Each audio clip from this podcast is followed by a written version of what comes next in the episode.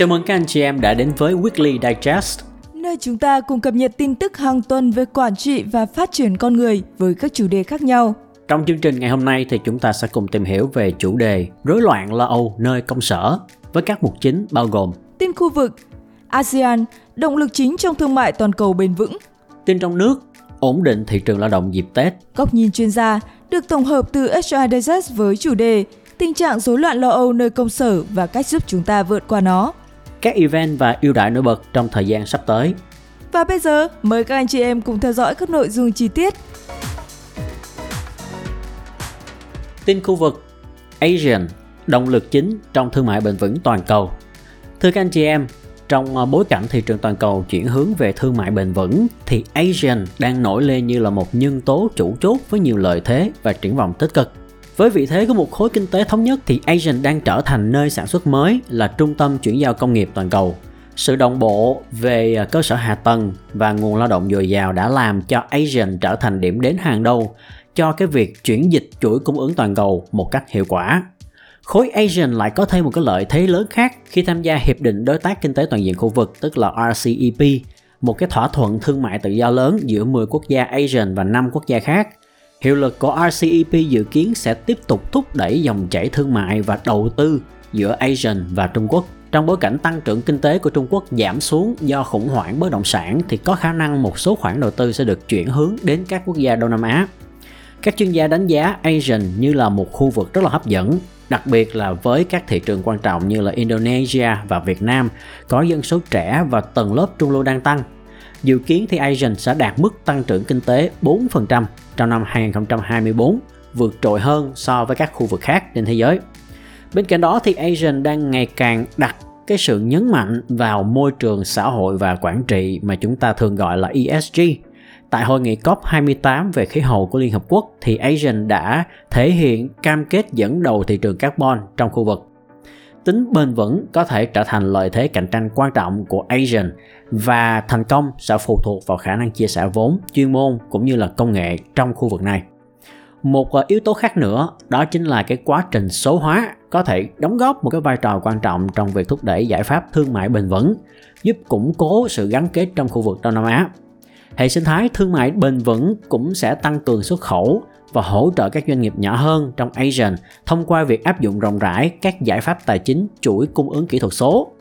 À, nền tảng này sẽ cung cấp cái khả năng theo dõi và minh bạch để đảm bảo tuân thủ ESG trên toàn bộ chuỗi cung ứng và mang đến những cải thiện trong việc tiếp cận tài chính cho các công ty. Giới chuyên môn nhận định rằng các công nghệ mới trong thương mại xuyên biên giới sẽ khiến cho thương mại toàn cầu trở nên toàn diện hơn và từ đó mang đến nhiều lợi ích hơn cho các doanh nghiệp nhỏ trong Asian. Tin trong nước Thưa các anh chị em, trước và sau Tết Nguyên đán, thị trường lao động có những biến động đáng chú ý. Để giữ chân người lao động, ổn định sản xuất và kinh doanh, các doanh nghiệp và cơ quan chức năng đã và đang chăm sóc đời sống của công nhân và nỗ lực tạo ra thêm nhiều cơ hội việc làm và thu nhập cho người lao động. Một trong những sự kiện quan trọng là Ngày hội Nghĩa tình Tết Đoàn viên Xuân Giáp Thìn năm 2024.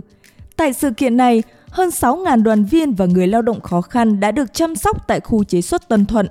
Có 26 gian hàng cung cấp các sản phẩm thiết yếu như gạo, đường, nước mắm và nhiều sản phẩm với giá ưu đãi để phục vụ công nhân. Ngoài ra, có 6.324 phiếu mua hàng trị giá 500.000 đồng đã được trao tặng cho đoàn viên khó khăn. Chương trình này là một trong nhiều hoạt động chăm lo cho công nhân lao động làm việc tại các khu công nghiệp và khu chế xuất tại thành phố Hồ Chí Minh để giúp họ có một cái Tết ấm áp và đầy đủ. Ngoài ngày hội nghĩa tình Tết đoàn viên, còn có nhiều chương trình khác như tấm vé ngỡ tình, Tết Xuân Vầy, Xuân Tri Ân và nhiều hoạt động thăm và chúc Tết đa dạng khác cho công nhân. Các cấp công đoàn cũng đã dành nguồn lực để tổ chức các hoạt động này, đảm bảo rằng người lao động sẽ có một mùa Tết vui vẻ và ấm áp. Cùng với các chương trình chăm lo Tết, thị trường lao động và việc làm tại thành phố Hồ Chí Minh đã bắt đầu sôi động trở lại sau thời gian trầm lắng. Trung tâm Dịch vụ Việc làm thành phố Hồ Chí Minh đã tổ chức sàn giao dịch việc làm trực tiếp và trực tuyến để kết nối, hỗ trợ việc làm cho người lao động và doanh nghiệp. Nhờ vào sàn giao dịch việc làm, nhiều sinh viên và công nhân không về quê ăn Tết sẽ có cơ hội tìm kiếm được việc làm thêm, gia tăng thu nhập và ổn định cuộc sống. Đồng thời, các doanh nghiệp cũng có cơ hội tuyển dụng nguồn nhân lực phù hợp để đáp ứng nhu cầu kinh doanh. Tất cả những nỗ lực này sẽ nhằm đảm bảo rằng người lao động sẽ có nhiều cơ hội việc làm và thu nhập ổn định, đặc biệt là trong dịp Tết Nguyên đán năm 2024. Chúng ta hy vọng rằng tình hình thị trường lao động sắp tới sẽ tiếp tục cải thiện và mang lại nhiều cơ hội cho người lao động cũng như doanh nghiệp tại thành phố Hồ Chí Minh. Góc nhìn chuyên gia Từ các anh chị em, trong một ờ, góc nhìn chuyên gia ngày hôm nay thì ờ, chúng tôi xin phép được chia sẻ về những con số, những báo cáo về một hiện trạng khá là nổi cộm trong thời gian những năm gần đây và nó ít nhiều gì cũng đã diễn ra với hầu hết tất cả chúng ta. Nó làm ảnh hưởng đến công việc lẫn đời sống cá nhân. Đó là tình trạng căng thẳng, lo âu, rối loạn lo lắng. Thưa các anh chị em, mức độ căng thẳng của nhân viên trên toàn thế giới đã tăng lên rõ rệt trong hơn một thập kỷ qua theo báo cáo của Gallup thì 44% nhân viên được khảo sát cho biết là họ đã trải qua rất nhiều căng thẳng trong công việc. Trong khi cái con số này vào năm 2009 chỉ là 31%. Căng thẳng trong công việc thường dẫn đến trạng thái là lo âu, từ đó gây ra nhiều áp lực hơn, tạo thành một cái vòng lặp liên tục và khó có thể thoát ra.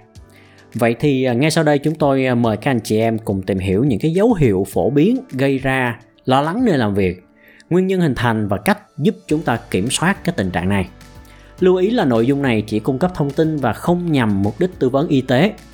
Do đó các anh chị hãy ờ, tham khảo ý kiến của chuyên gia y tế về bất kỳ vấn đề y tế hoặc là sức khỏe tâm thần nào mà chúng ta có thể đang gặp phải nhé. Trước hết thì ờ, trạng thái lo lắng trong công việc là gì? Thưa các anh chị em, cảm giác bồn chồn trước buổi đánh giá hiệu suất hàng năm là điều bình thường hoặc là cái sự lo lắng trước một cuộc chào hàng lớn với một khách hàng tiềm năng cũng là điều tự nhiên. Nhưng nếu những cảm giác đó bắt đầu trở nên thường xuyên hơn hoặc là chúng bắt đầu kiểm soát các cái khía cạnh khác trong công việc của chúng ta thì mình có thể đang gặp phải trạng thái rối loạn lo âu trong công việc. Những người mắc chứng rối loạn lo âu trong công việc có thể gặp phải những triệu chứng như sau. Hội chứng sợ thứ hai khó tập trung hay quên thiếu sự nhiệt tình hay là hứng thú trong công việc lo lắng thái quá sợ hãi quá mức khi phạm sai lầm, cáu gắt, có hợp tác với người khác hoặc là có các triệu chứng về thể chất như là căng cơ, đau đầu hoặc là các vấn đề về à, dạ dày. Một số những yếu tố góp phần gây ra tình trạng này bao gồm thứ nhất là bắt đầu một công việc mới hoặc là một cái vị trí mới được bổ nhiệm cho chúng ta. Thì các anh chị em cũng có thể nghe qua cái hội chứng kẻ mạo danh tức là imposter syndrome, tức là cảm giác thấy bản thân không xứng đáng dù đạt được thành tích cao à, chúng ta thường gặp khi mà bắt đầu một cái công việc mới hoặc là một cơ hội mới thì cái cảm giác nghi ngờ bản thân thường xuyên có thể dẫn đến lo âu kéo dài trong công việc. Nguyên nhân thứ hai đó là đến từ những cái tính chất nghề nghiệp mang tính rủi ro cao. Một số các cái công việc nhất định, chẳng hạn như là y tế, luật sư hoặc là tài chính, thường có mức rủi ro cao hơn những công việc khác. Những ngành nghề trên đòi hỏi phải có sự chú ý, cẩn thận đến từng chi tiết vào mọi lúc, mọi nơi và chính cái bản chất công việc có thể gây ra cái sự tích tụ căng thẳng nguyên nhân thứ ba đó là giao tiếp kém hiệu quả. Đối với những người làm việc từ xa và giao tiếp nhiều bằng tin nhắn hoặc là slack đó, thưa các anh chị em, thì cái phong cách giao tiếp kém hiệu quả có thể gây ra lo lắng trong công việc cho mình hoặc là cho người khác. Ví dụ, nếu như chúng ta đã từng gửi ra một cái tin nhắn mơ hồ cho nhân viên với cái nội dung đơn giản và rất là ngắn gọn, đó là chúng ta có thể nói chuyện ngay bây giờ được không? Mà mình không có bất kỳ một cái thông tin khác thì chúng ta đang có thể vô tình khiến cho người nhân viên đó một phen hú hồn đấy thứ tư là văn hóa làm việc độc hại. Môi trường cạnh tranh cao, rồi những vị à, giám đốc, những người quản lý khắc khe à, ranh giới cá nhân bị xâm phạm dễ dàng. Đội ngũ thường xuyên thiếu nhân lực. Thì tất cả những điều này có thể là các yếu tố góp phần tạo nên một văn hóa làm việc độc hại, khiến cho nhân viên bị ảnh hưởng nặng nề.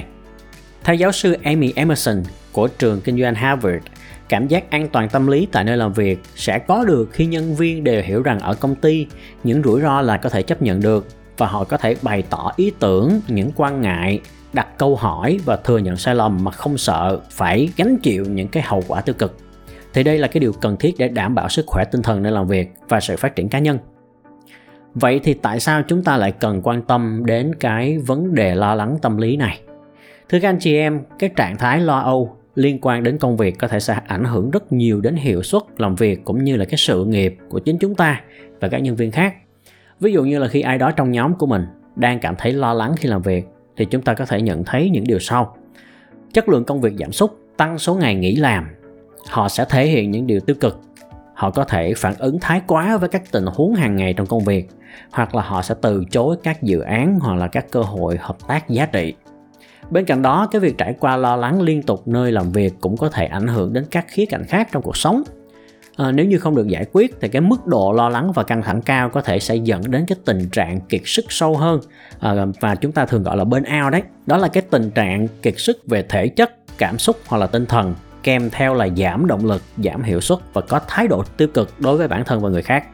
Trong khi ờ, với những căng thẳng hàng ngày thì chúng ta chỉ cần một kỳ nghỉ để giải tỏa thì cái tình trạng kiệt sức bên ao lại phức tạp hơn và thường đòi hỏi nhiều phương pháp khắc phục hãy tưởng tượng nó giống như là cái việc mình đi xe đạp và bị à, ngã xe trầy đầu gối vậy đó các anh chị em.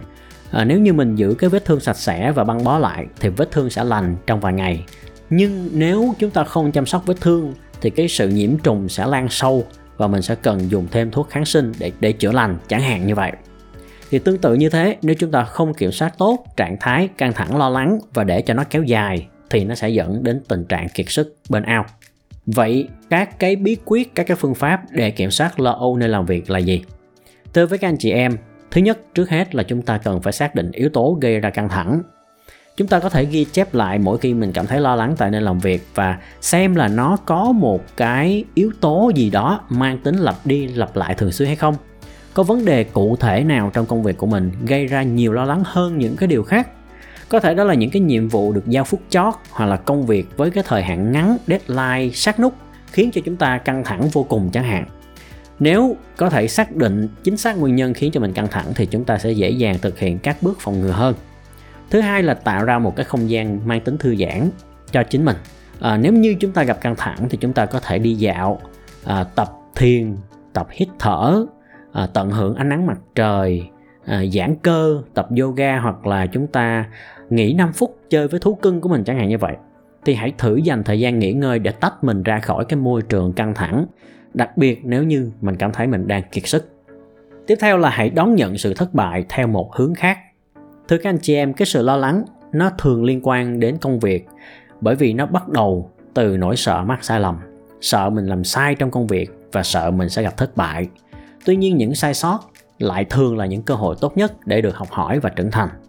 Đừng ngại thử nghiệm những điều mới, ngay cả khi chúng ta chưa giỏi trong lĩnh vực đó, bởi vì chính những cái sai lầm này sẽ có thể góp phần tạo nên con người chúng ta, và cách mình học hỏi từ chúng có thể khiến cho bản thân mình trở thành một phiên bản tốt hơn.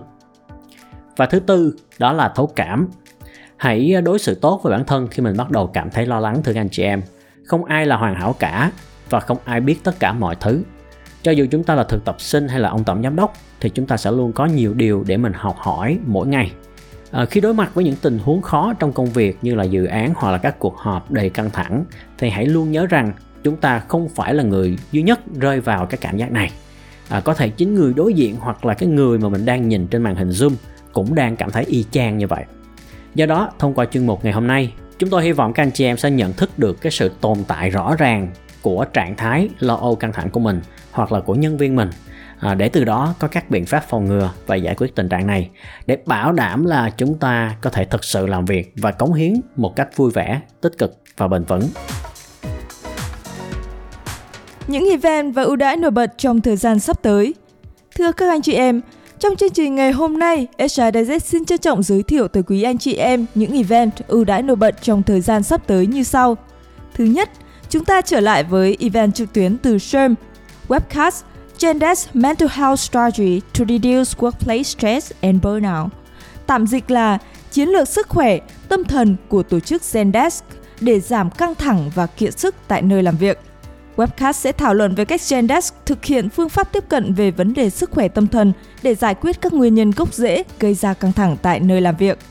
Webcast sẽ được diễn ra vào hồi 3 giờ chiều ngày 13 tháng 2 năm 2024 theo giờ bờ đông nước Mỹ, tức 3 giờ sáng ngày 14 tháng 2 năm 2024 theo giờ Việt Nam.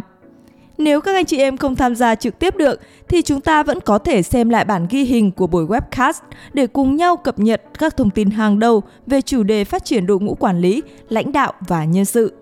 Cũng thông qua các webcast như thế này, các anh chị em hiện đang có chứng chỉ SHRM có thể apply và nhận được một tín chỉ chuyên môn PDC. Mời các anh chị em tham khảo thông tin chi tiết sự kiện và link đăng ký dưới phần description. Thứ hai, Học phí nhỏ, sự nghiệp to cùng GTH. Đầu tư để nâng cao năng lực bản thân là món đầu tư mang lợi lợi nhuận lớn nhất. Nhân dịp năm mới, GTH có rất nhiều chương trình ưu đãi giảm giá các khóa học của mình. Một số khóa học tiêu biểu như tổng quan về quy trình marketing, thủ thuật Excel cho người bận rộn với giá vô cùng hợp lý. Ngoài ra, GTHO còn có nhiều khóa học hấp dẫn và đa dạng với chủ, những chủ đề như lập trình, thiết kế, phân tích dữ liệu. Đặc biệt, bạn đừng quên nhập mã hrdz in hoa viết liền để được giảm ngay 20% giá gốc khi thanh toán tất cả các khóa học này. Mời các anh chị em tham khảo thêm thông tin chi tiết và đăng ký các khóa học theo link để ở dưới phần mô tả của video này. Thứ ba, bộ tài liệu Top CV Insights gia tăng hiệu quả tuyển dụng và giữ chân nhân tài miễn phí dành cho cộng đồng nhân sự. Bộ tài liệu chia sẻ kiến thức và kinh nghiệm HR từ các diễn giả tham gia 5 sự kiện của Top CV Insights trong năm 2023, bao gồm các topic Thứ nhất, chăm sóc sức khỏe tinh thần nhân sự. Thứ hai, tuyển dụng nhân sự cao cấp trong bối cảnh thách thức. Thứ ba, tối ưu hiệu suất nhân sự. Thứ tư, tối ưu hiệu quả tuyển dụng. Thứ năm, xây dựng trải nghiệm hạnh phúc. Mời các anh chị em tham khảo tư liệu qua link ở dưới phần mô tả của video này. Mọi câu hỏi hoặc đóng góp về mặt nội dung, xin vui lòng liên hệ Postcard Nhân sự tại postcardnhân sự org hoặc truy cập vào website hrdz.com.vn. Cảm ơn các anh chị em đã quan tâm theo dõi Weekly Digest. Hẹn gặp lại các anh chị em vào thứ bảy tuần sau.